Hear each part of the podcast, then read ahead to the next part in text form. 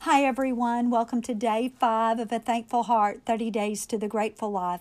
In Psalm 92, verses 1 and 2, God's Word says, It is good to praise the Lord and make music to your name. O Most High, proclaiming your love in the morning and your faithfulness at night.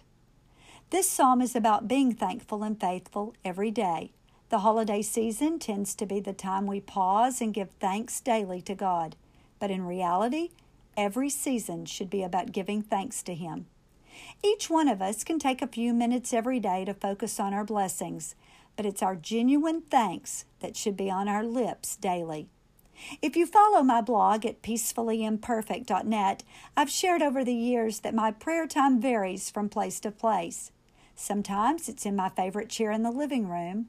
Other times it might be in the car.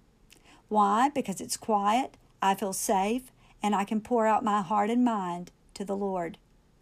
What I want most, though, from my time with God is to honor Him with genuine thanksgiving and praise. The thankfulness that flows from my mouth is sincere and heartfelt.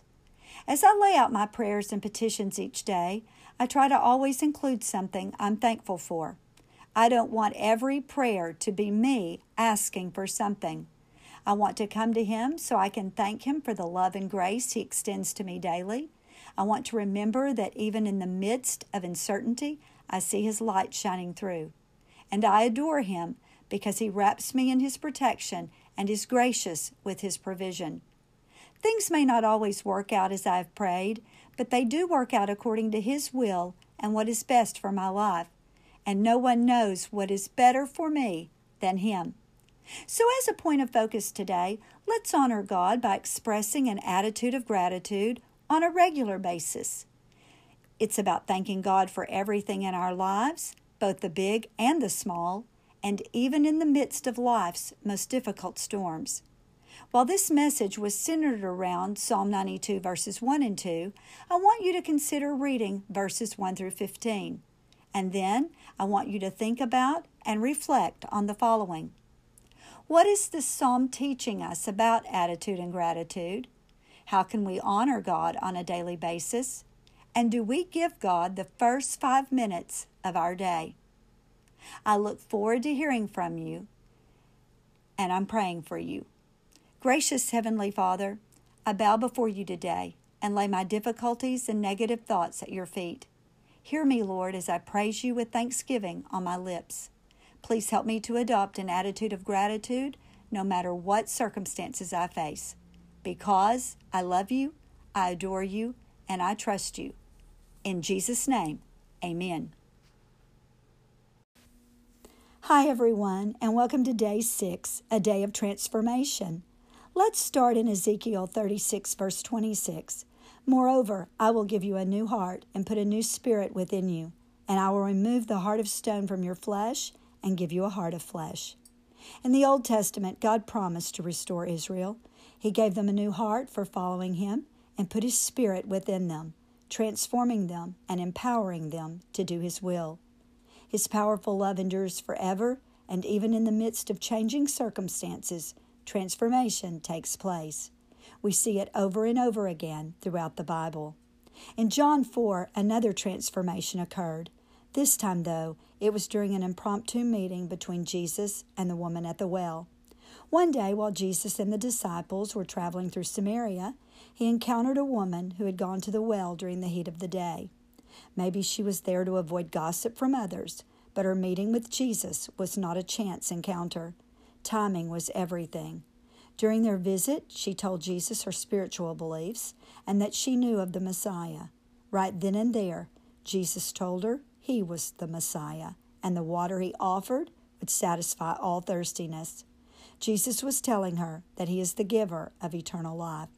From that day forward, the Samaritan woman was transformed. Her attitude changed, she had new standing in the community, and her beliefs changed.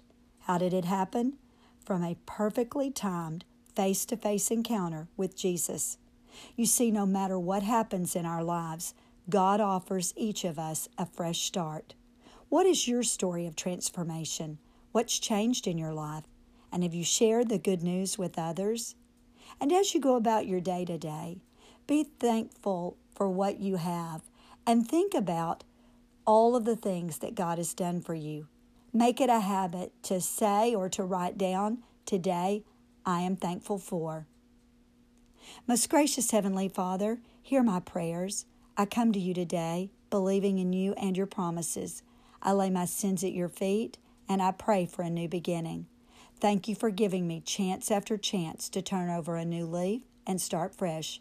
From the moment I asked you into my heart, you transformed me to see as you see and to be more like you. I pray these things in your most precious and holy name. Amen. Hi, everyone. It's Mitzi Neely with Peacefully Imperfect Ministries, and welcome to day seven Blessings Big and Small. In James 1:17, it says, Every good and perfect gift is from above, coming down from the Father of the heavenly lights, who does not change like shifting shadows. Notice the word every in James 1:17. Every good and perfect gift is from God. I am so thankful for his abundant provision. As a teenager, I was impressed by the tangible gifts I was given.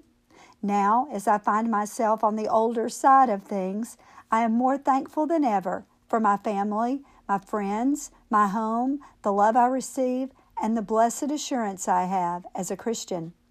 James wrote these words as a reminder of the greatest gift of all, our Lord and Savior. The spiritual gifts alone keep me in awe. He is the light of the world, and there is no gift that outweighs or outgives more than Christ. We have so much to be thankful for. That includes the big and the little.